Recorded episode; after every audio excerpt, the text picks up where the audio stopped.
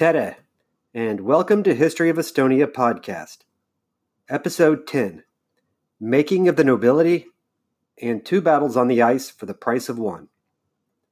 In the previous episode, the victors of the War of Conquest against Estonia squabbled over the land and people. After much bloodshed, the Danes and Germans settled their disputes and signed the Stensby Agreement, in which they decided to team up and take land to the east of Estonia mostly Russian land, and to divide it among themselves. But before we do that, let's discuss the structure that was created in Estonia after the fight for freedom. Directly after the Estonian fight for freedom, German settlement in Estonia was sparse. The authorities in Livonia sent word out that they were looking for noblemen, especially German noblemen, to settle in Estonia.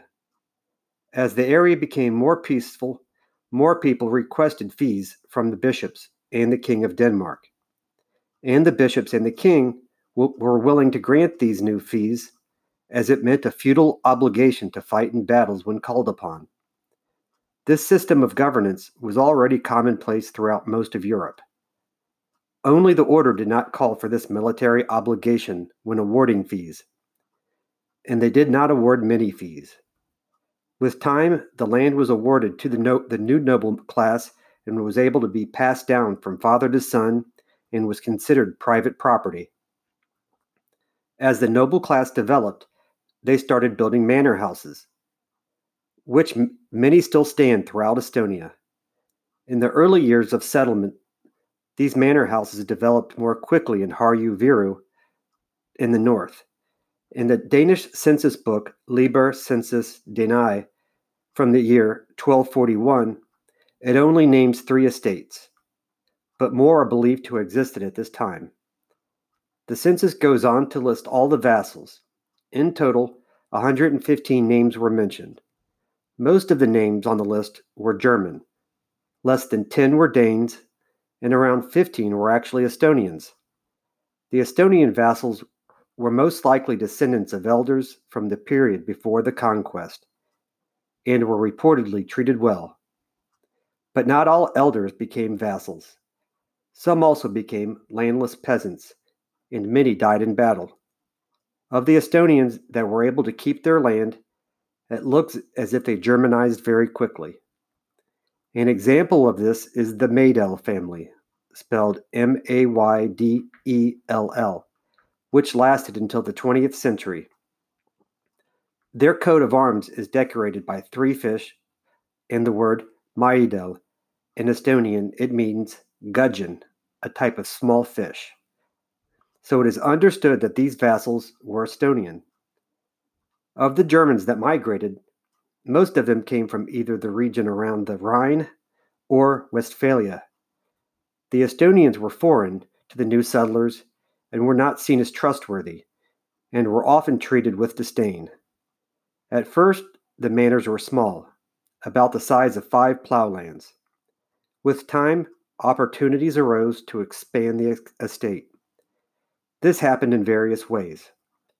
One could buy up new land, take land by force, or buy up abandoned land that occurred due to war or epidemic. At first, the new farmhouses were large buildings without a chimney, with only one heated room. In time, the manor houses were built. The confines of the estate was defined by a strong wooden fence that marked its boundaries. It was not until the 14th century until the vassals started to incorporate citadels into their design, so that there was a place to defend themselves and their family in case of attack. Before the citadels, one had to make their way to the castle of the bishop if there happened to be a peasant revolt.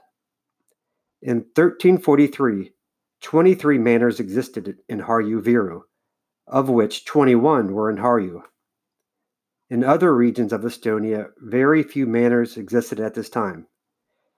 There also existed two collective landlords, one in the Tartu diocese in Karkna and one in Harju, Padise.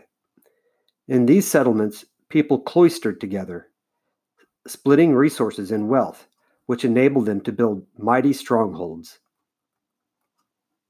The nobility didn't have a, lot of say in foreign policy during this period and, and defaulted to the decisions of the Teutonic Order and the Pope because their dealings with the Russian principalities in Lithuania required a unified message backed with military might. The Lithuanians had increasingly become stronger in this period and were united under Grand Duke Mindaugas, and they proved to be a formidable obstacle in the German plan to expand to the east. Both the Germans and Lithuanians were persistent in their fight against one another. As mentioned previously, in 1260, the Lithuanians under Mindaugas defeated the Sword Brethren in the Battle of Durbe and effectively wiped them off the chessboard. The Lithuanians' success incited other Baltic people to try and subdue their oppressors. In 1263, the Lithuanians drove deep into Livonia, sacking and burning Old Parnu. In 1270, they returned and raided Läänemaa and Saaremaa. This happened in winter, and as previously mentioned, the sea often freezes over in winter. Upon crossing the frozen Baltic Sea, they were met by a strong army of the Order, and a really interesting battle took place on the frozen sea. The Lithuanians were pulling sledges loaded down with loot from Saaremaa when they were, were, when they were confronted by the Order. The Order attacked with a cavalry charge, but the Lithuanians had maneuvered their sledges into a defensive line. When the German cavalry met the defensive sledge line, they became entangled and couldn't move freely and were forced into hand to hand fighting. The Germans were badly beaten, and the ordermaster was killed, and he was buried at a nearby church at Karuse. Relations with Russia were just as volatile. With the Stensby Agreement being settled with the goal of bringing Catholicism to the Greek Orthodox Russians, several battles occurred over the next couple years. In the summer uh, in the summer of 1240, a large Swedish contingent marched into Russia with the aim of cutting off trade and access to the Baltic Sea from the Russian Principality of Novgorod. Prince Alexander Yaroslavich and his army marched from Novgorod and engaged the Swedes at the Neva River, and the Russian prince won a decisive victory. After this victory, the prince took on the name Alexander Nevsky, after the river the battle was fought.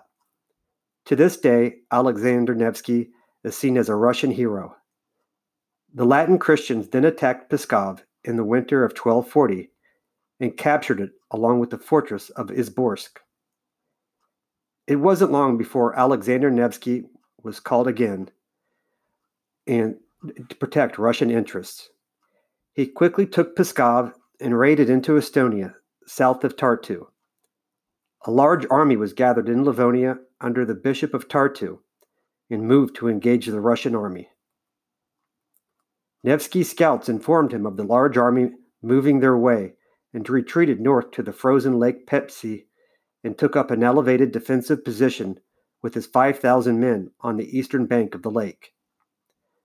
The Livonian Christian army amounted to 2,500 men, of which several hundred were heavily armored German and Danish knights that made up the center of the line, with Livonian brothers of no more than 100 making up the right, and a couple units of regular militia took up the left, and the second line consisting of lightly armored Estonians being held in reserve. When the Livonian side was halfway across the lake, they charged, ho- hoping the mounted knights would be able to devastate the much larger army. The initial charge by the Latin Christians did not break the Russian center, and the larger army was able to wheel around and started to envelop the Livonian side. The Estonians briefly engaged the Russians, but seeing the battle had turned, made the prudent decision to flee for safety. After the battle, the former borders were established between Livonia and the Russian principalities, and these borders still exist today, they mark the boundaries of Estonia, Latvia, and Russia. It has also put the brakes on the plans for the expansion laid out in the Stensby Agreement. This, the sides stayed in relative peace until the 1320s. By that time, the Lithuanians had become much stronger and were governing Pskov. But they had an alliance with the Russians, and a dual army raided into Estonia, past the Narva River, going as far as Tallinn. The Livonians retaliated and attacked Pskov, but neither side was able to overrun the enemy's defenses, and it went back to a stalemate. In Old Livonia, after the Estonians lost their fight for freedom, cities began to develop along old trade routes, which, which had the added advantage of being protected by fortresses. The fortresses needed to be strong, and therefore master builders and craftsmen were brought in. There was now a demand for goods in these strongholds. Therefore, merchants started moving into fortresses to help supply the products needed. In 1230, the Sword Brethren invited 200 merchants from Gotland to settle in Tallinn and the surrounding areas. Many settled in Tallinn around the area of the Niguliste church. Two parishes started to take shape in the lower part of Tallinn, one around Niguliste church and the other near Oleviste church. And construction of homes and businesses were taking shape. Tallinn was officially granted its freedom as a city in 1248. The city of Tartu, in contrast, had al- already developed into a city like settlement before the Christians even appeared in the area. Once Tartu and its surrounding territory was conquered, and it was somewhat safe to settle, merchants, builders, and craftsmen started to arrive. Tartu was declared to be a city in the year 1262. The city of Vana-Pärnu, or Old Pärnu, on the right bank of the estuary of the Pärnu River, was settled for the purpose of being the Saaremaa Läänemaa diocese. As mentioned earlier in this podcast, the Lithuanians sacked the city and put it to the flames so that it was unusable. The bishop saw this area around Pärnu as not easy to defend and decided to move the diocese to Haapsalu, where a city emerged there as well as a new fortress. A new city started to take shape on the left bank of the Pärnu River, and it was named Uus-Pärnu or New Pärnu. If you go to Pärnu today, and I recommend you do, and specifically Old Pärnu, the massive rock fortifications, while, in a ruinous state, still demands attention and, and are very impressive. Both Paide and Viljandi were settlements next to fortifications, and they also became cities in the 13th century. To the east, the cities of Narva and Rakvere were under Danish control, but did not become cities until the early 14th century. By the mid 14th century, a total of nine cities had emerged. Thanks to the strong walls that provided a certain amount of security, the craftsmen and merchants thrived and some immigrants started arriving. This is also the beginning of Estonian townspeople. All of this growth of population and increased wealth had the sturdy walls of the strongholds to thank. At first, the new conquerors used the captured Estonian fortresses, which were made of wood, adding to them and rebuilding them as necessary. Work on the first stone fortress commenced in 1224 in Otepää. This is the first ever brick fortress constructed. Upon the Danes taking control of Tallinn, they went right to work building their massive fortress on Toompea Hill. Toompea was built following the four cornered wall design of the castle fortress and used Estonia's local abundance of limestone as the primary building material. One of the most grand fortresses built by the order was that of the fortress of Viljandi. This fortress included Estonia's most powerful convent, which was used as a home for the order. Another type of fortress built in Estonia at this time was the Tower Fortress, which was built in Paide and was reconstructed in 1993. Many building masters were brought in to design these massive fortifications, but the labor that went into building them was local Estonian labor. The amount of time and work that went into building these fortifications is mind blowing to me personally. In a recent visit to Viljandi, this point stuck in my mind. The earthworks that were created there are immense. To think that these were excavated using hand tools and not modern excavation equipment is truly astonishing. If you get a chance to head down south, it is worth the time, and while there, try and think about the people that were forced to do the labor. I would really like to dig into more detail about the forts that today still stand and those that lay in ruin. While I am tempted to, I don't want to slow down our timeline because, as it is, it will take quite a long time to get through. And it has been my desire since before I started the podcast to eventually do individual episodes on all the really interesting places there are to visit in Estonia and hopefully give each of them the proper amount of information and time they deserve.